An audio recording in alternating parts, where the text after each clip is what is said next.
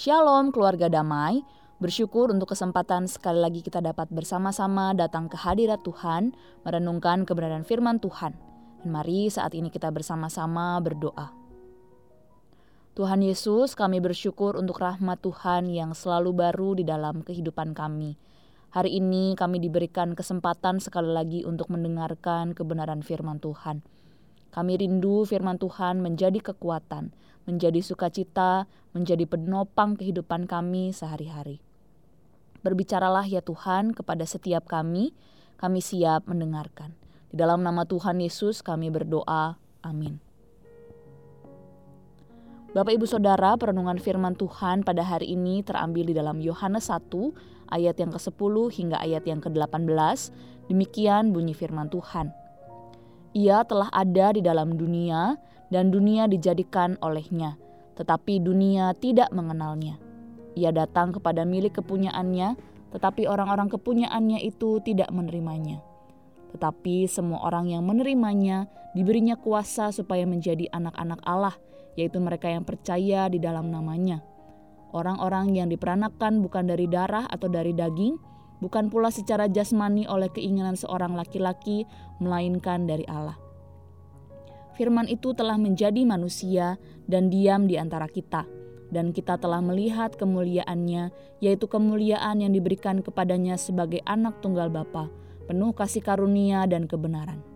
Yohanes memberi kesaksian tentang dia dan berseru katanya, Inilah dia yang kumaksudkan ketika aku berkata, kemudian daripadaku akan datang dia yang telah mendahului aku, sebab dia telah ada sebelum aku. Karena dari kepenuhannya kita semua telah menerima kasih karunia demi kasih karunia. Sebab hukum Taurat diberikan oleh Musa, tetapi kasih karunia dan kebenaran datang oleh Yesus Kristus. Tidak seorang pun yang pernah melihat Allah, tetapi anak tunggal Allah yang ada di pangkuan Bapa, dialah yang menyatakannya. Demikian firman Tuhan pada pagi hari ini. Tema perenungan firman Tuhan pada hari ini adalah firman yang telah menjadi manusia. Bapak, ibu, saudara, dewasa ini kita hidup di dalam masa yang memudahkan kita untuk membagikan kegiatan ataupun memperhatikan kegiatan orang-orang di sekitar kita. Bapak, ibu, saudara yang memiliki sosial media, baik itu di Facebook, Instagram, ataupun di WhatsApp, biasanya sering kali kita membagikan cerita hidup ataupun hal-hal yang berkaitan dengan kehidupan kita sehari-hari. Sekilas kita tahu bagaimana kehidupan orang lain, sekilas kita mengenal orang tersebut tetapi tidak secara utuh kita bisa mengenal mereka. Begitu pula sebaliknya. Hanya sebagian saja yang bisa kita ketahui. Tentu kita akan lebih mudah mengenal ketika kita bertemu langsung, berinteraksi langsung, dan melihat sendiri bagaimana kehidupan orang tersebut. Pengenalan secara utuh akan terjadi melalui sebuah relasi perjumpaan secara langsung Bapak Ibu Saudara hal ini pula yang menjadi gambaran terjadi ketika firman Allah itu menjadi manusia. Selama ini manusia hanya mendengar kisah-kisah yang diturunkan oleh nenek moyang tentang siapa Allah, melihat tulisan-tulisan yang menceritakan tentang siapa Allah yang menciptakan langit dan bumi dan segala isinya. Bahkan manusia melakukan hukum Taurat yang telah turun-temurun diperintahkan untuk dilakukan. Tetapi Bapak Ibu Saudara, kasih karunia dan kebenaran Allah dinyatakan melalui kehadiran Yesus Kristus di tengah-tengah dunia.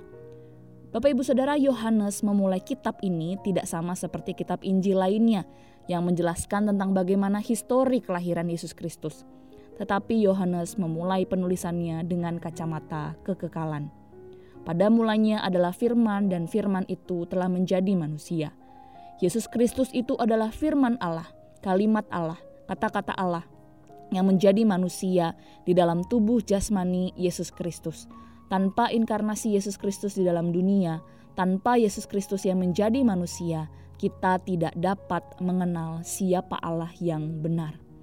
Kalau selama ini manusia tahu tentang Allah melalui hukum Taurat, melalui kisah yang diceritakan turun-temurun, Kini umat manusia bukan hanya lagi sekedar tahu tentang Allah, tetapi manusia dapat mengenal Allah di dalam diri Yesus Kristus. Manusia dapat berelasi dengan Allah melalui kehadiran Yesus Kristus yang datang ke dalam dunia sebagai manusia. Firman menjadi manusia. Firman di dalam bahasa aslinya adalah logos, logik, atau logika. Pikiran Allah logika Allah, perkataan Allah itu menjadi manusia. Bapak Ibu Saudara sering kali kita mungkin mengatakan, waduh Tuhan itu susah untuk dimengerti, jalannya Tuhan susah untuk kita ketahui. Apa sih sebenarnya maksud Tuhan? Wah, Tuhan susah untuk kita pahami. Tetapi Bapak Ibu Saudara, di dalam inkarnasi firman Allah, di dalam Yesus Kristus, kita dapat mengenal siapa Allah, apa yang menjadi jalan pikiran Allah, apa yang menjadi rencana Allah dapat kita mengerti melalui kehadiran Yesus Kristus. Kalau kita tidak mengenal Yesus, kita tidak dapat mengenal Allah. Tidak ada yang lain, tidak ada yang lebih tinggi selain Yesus Kristus yang menjadi pewahyuan Allah tertinggi. Firman itu harus menjadi manusia supaya manusia mengenal siapa Allah. Firman itu harus menjadi manusia supaya manusia merasakan kasih pengampunan Allah. Firman itu harus menjadi manusia supaya manusia melihat sendiri bukti kasih Allah yang besar kepada manusia firman itu harus menjadi manusia supaya kita dapat mengenal Allah secara utuh dan memiliki relasi yang erat dengan Allah sebagai Bapa dan anak. Bapak Ibu Saudara, kita bersyukur memiliki Allah yang mau memperkenalkan dirinya dan mau berelasi dekat, erat dengan setiap kita. Kita punya Allah yang mendengar seruan doa kita, Allah yang merasakan kesakitan dan penderitaan kita kita punya Allah yang mau turun ke dalam dunia untuk menyelamatkan manusia yang berdosa. Allah yang mau hadir di tengah-tengah kita menjadi manusia. Firman itu menjadi rentan. Firman itu menjadi pribadi. Yang ilahi itu menjadi jasmani. Yang kuat itu menjadi lemah. Yang kaya itu menjadi sederhana. Firman itu menjadi manusia karena kasihnya kepada kita. Kita bisa mengenal kasih Allah kita bisa mengenal anugerah Allah, kita bisa mengenal bahkan menjadi anak Allah melalui Yesus Kristus yang menjadi manusia. Sebagaimana yang tertulis di dalam Ibrani 2 ayat 14 dan ayat 18 yang diterjemahkan di dalam bahasa Indonesia masa kini, demikian bunyi firman Tuhan.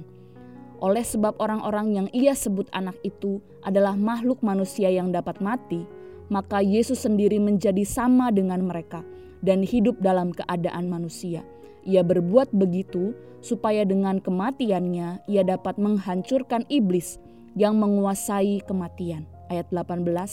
Dan karena ia sendiri pernah menderita dan dicobai, ia dapat menolong orang-orang yang terkena cobaan. Bapak Ibu Saudara, firman itu menjadi manusia untuk menyelamatkan kita. Firman itu menjadi manusia dan bahkan mengalami penderitaan supaya ia dapat menolong, memberi kekuatan kepada mereka yang mengalami penderitaan. Tuhan Yesus yang telah lahir, menderita, mati, dan bangkit mengalahkan kuasa maut itu, sanggup memberikan kita kuasa untuk hidup sebagai anak-anak Allah di dunia ini, melewati setiap pergumulan, penderitaan, kesusahan hidup yang kita hadapi. Tidak ada pergumulan yang terlalu besar bagi Tuhan untuk menolong setiap kita, dan tidak ada pergumulan yang terlalu kecil untuk kita melewatinya tanpa pertolongan Tuhan. Bapak, ibu, saudara, firman yang telah menjadi manusia di dalam Yesus Kristus memberi keselamatan, memberi kekuatan, memberi pengharapan, memberi sukacita dan damai sejahtera bagi engkau dan saya yang percaya kepadanya. Mari, Bapak, ibu, saudara, kita saat ini bersama-sama berdoa. Tuhan Yesus, terima kasih karena Tuhan sudah mau datang ke dalam dunia menjadi manusia. Engkau mau hadir di tengah-tengah kehidupan kami, merasakan penderitaan, merasakan pergumulan, merasakan kesukaran yang kami alami. Dan karena Tuhan sudah terlebih dahulu merasakan itu semua, kami percaya Tuhan juga yang sanggup untuk menolong kami menghadapinya. Tidak ada pergumulan kami yang lebih besar daripada kuasa Tuhan untuk menolong setiap kami. Oleh itu, oleh sebab itu kami mau belajar untuk percaya kepada Tuhan. Kami mau belajar untuk semakin mengenal Tuhan. Kami mau belajar untuk semakin berserah kepada Tuhan. Tuhan, tolong kami sepanjang hari ini. Kami rindu mengenal Tuhan lewat apa pun yang Tuhan izinkan untuk terjadi dalam kehidupan kami. Kami rindu melihat pertolongan Tuhan dalam setiap aktivitas kami, dan kami pun rindu memberikan hidup kami sepanjang hari ini untuk memuliakan Tuhan. Kiranya Tuhan tolong dan topang hidup kami. Terima kasih Tuhan Yesus, di dalam nama Tuhan Yesus kami berdoa.